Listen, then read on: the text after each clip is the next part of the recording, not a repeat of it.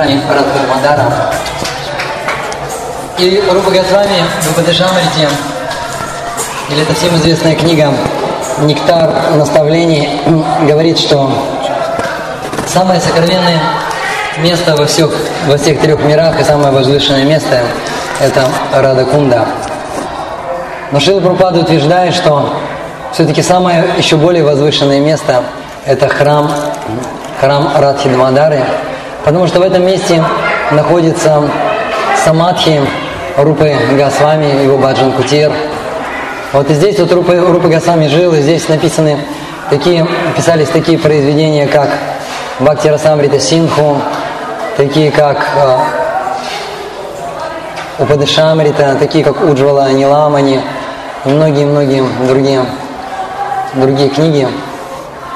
И здесь, раньше здесь ничего вот этого не было, не было построек, просто, просто вот в этом месте стоял, стояла просто хижина, соломенная хижина стояла.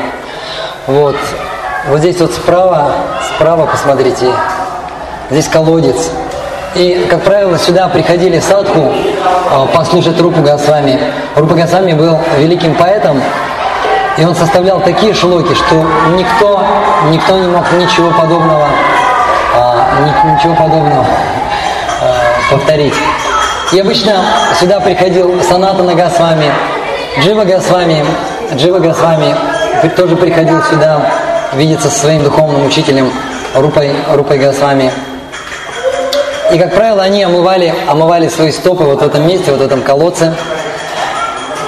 И периодически в этот колодец земли подсыпают, потому что каждым годом он все глубже и глубже становится, он что он повыше уже.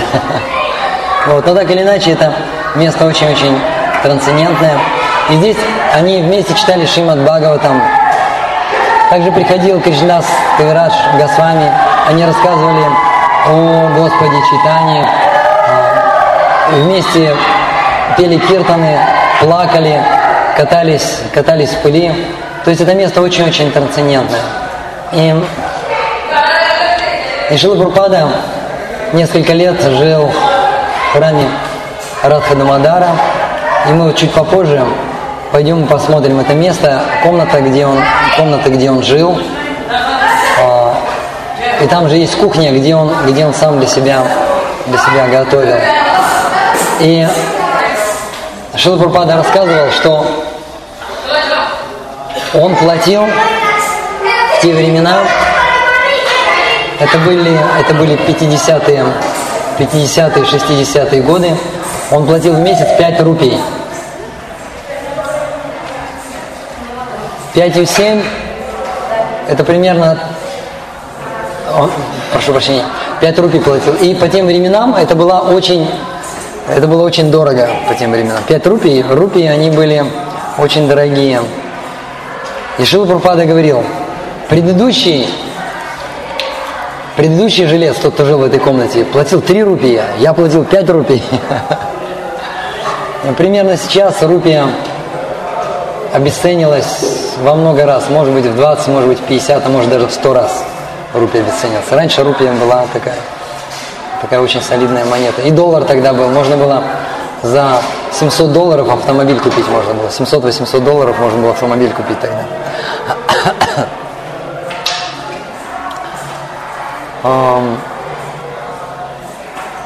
И Шила Прупада поселился, поселился здесь.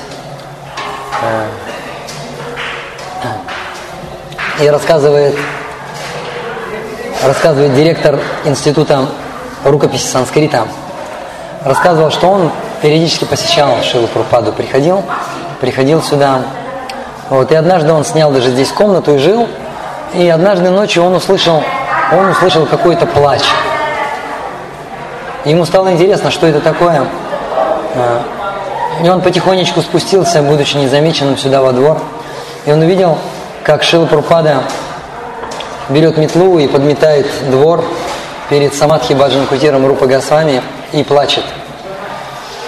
Он плакал и молился, чтобы Рупа Госвами дал ему милость, чтобы он мог ехать на Запад и проповедовать, проповедовать, печатать, печатать книги. И однажды он же рассказывает, как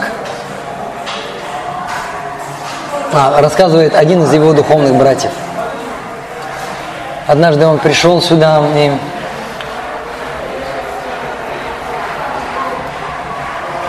Шил Прабхупада писал рукописи, писал комментарии к Шиман Бхагаватам.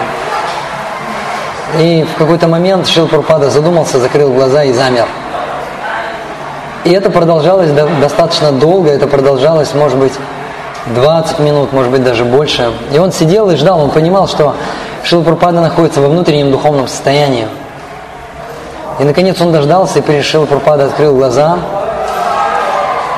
и он спросил его, что с вами было внутреннем, во внутреннем состоянии самадхи, что он видел. И Шила Прабхупада как-то не хотел, не хотел говорить, но, но, этот, но этот его брат в Боге, он настаивал, он настаивал, пожалуйста, расскажи, что ты, что ты видел. И Шила Прабхупада сказал, что он видел, это было на кухне, это происходило на кухне. Потому что на кухне как раз, как раз есть окно с видом на, с видом на самадхи, и Баджан Кутир Рупа Госвами. И Шилпрапада рассказал, это уже потом стало известно, преданные даже не знали об этом. Шилпрапада так особо преданным не рассказывал. Это уже потом вот этот ученик, он уже рассказал преданным. И одна, и одна матаджи преданная, она, она написала книгу, к сожалению, она не переведена на русский, на русский язык. И в этой книге эта матаджи опросила всех, э, всех людей, которые так или иначе раньше соприкасались с Шилой. Она также встретилась а, с Гапалом и Салли агр, а, а, у них очень много выспрашивала. И она вот написала книгу, и в этой книге вот эти вот малоизвестные истории. И там вот, это вот, вот этот случай тоже написан. И жил, и жил Пропада, наконец он сказал,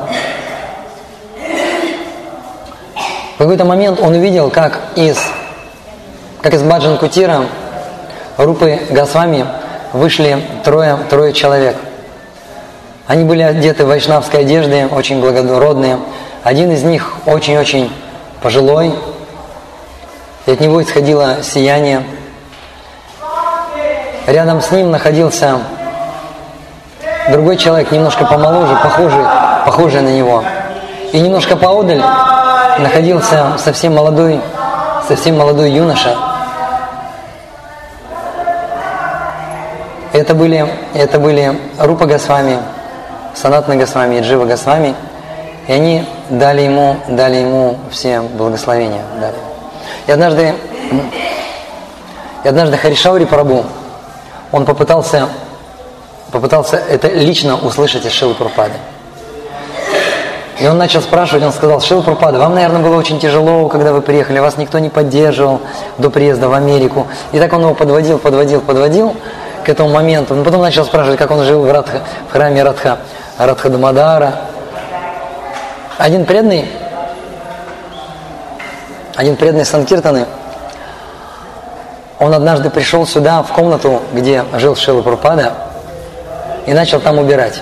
Начал там мыть, и он вычищал все щели, вычищал, все, все, все. Даже вот между камнями там вот щели, вот эти щели вычищал, все, все, все промыл. И в одной щели он заметил монетку. И он вытащил эту монетку, и это была всего лишь одна пайса. Пайса это одна сотая рупии. И когда он посмотрел, эта пайса, она... И он когда посмотрел год на этой пайсе, это был год как раз того времени, когда жил Шила Пурпада. Возможно, эта пайса и принадлежала Шила Пурпаде, а может быть и не ему, но так или иначе, так или иначе, вот эта пайса, вот эта пайса в тех древних, древних времен закатилась куда-то в щель, он вытащил ее. И был другой случай. Этот случай был с директором Института рукописи санскрита. А, и Харишаури Прабу, да. Харишаури Прабу спрашивал, как он жил в Радхадамадаре, в храме. Он говорил, что да, мне, говорит, конечно, тяжело было, но наставление моего гуру Махараджа давало мне силы. И потом он спросил, а правда, что когда вы жили в храме Радхадамадара, Рупа Госвами и Санатна Госвами приходили вам и дали вам благословение? И он как-то так замолчал, опустил голову, не хотел говорить. И он спрашивал, ну вот все говорят, вот, э, ну это правда? И Шил Пропад так отмахнулся и сказал, ну об этом все знают. И ничего не сказал больше. И в этой фразе мы можем видеть, что Шил Пропад особо себя не пиарил. Особо не пиарил себя и не рассказывал вот эти сокровенные, сокровенные вещи. И вот еще другой случай был, когда, э, когда вот этот вот директор института рукописи санскрита пришел к нему однажды. Он к нему часто приходил и пришел, и Шила Пропада очень-очень сильно болел. Он кашлял, он постился, ничего не ел, может быть, пил только имбирный чай, вот писал рукописи, очень-очень плохо выглядел. И он решил к нему зайти на следующий день, чтобы посмотреть, как он себя чувствует, потому что он был очень-очень плох. И когда он пришел, он вдруг увидел, что Шила Пропада бодрый, радостный, глаза у него блестят, он шутит, работает. И он сказал, с вами же, вы вчера были настолько больные, и мне просто не верится, что вы смогли вот так резко поправиться и смогли вот так вот выздороветь, мне просто не верится, что же произошло. Он говорит, ну ничего, все нормально. И он чувствовал, что что-то что, -то, особенное произошло. И он начал его спрашивать, сразу начал допытываться, и наконец Шила Пропада, Шила Пропада уже устал отнекиваться, и он сказал, что просто вчера ко мне пришли трое, трое необычайных личностей. Пришли трое личностей, и один из них это был Рупа Госвами, второй из них был а,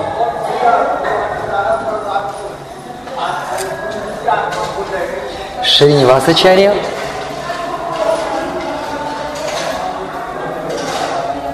и третий, нет, второй был, сейчас скажу, Нароттам Дас Тхакур, Нароттам Дас Тхакур, Второй был, и третий был Вишванатх Чакраварти Тхакур. Еще раз, Рупа Госвами, потом Нароттам Дас Тхакур и Вишванатх Чакраварти Тхакур. И они все втроем дали ему благословения. Они ему дали такие благословения. Ты будешь так же писать, как писал Рупа Госвами. Ты будешь так же петь, как пел народ там даст такур, будешь исполнять такие же киртаны. А,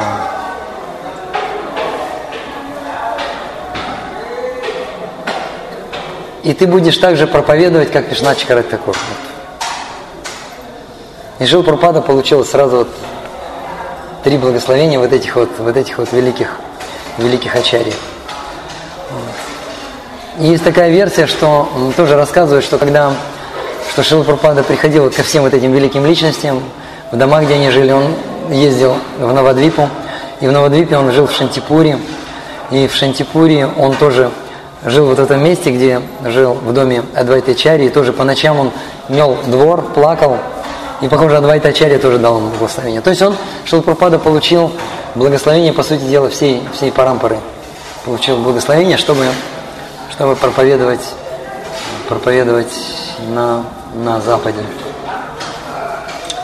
И здесь также находится Самадхи Дживы Госвами. Была такая история, когда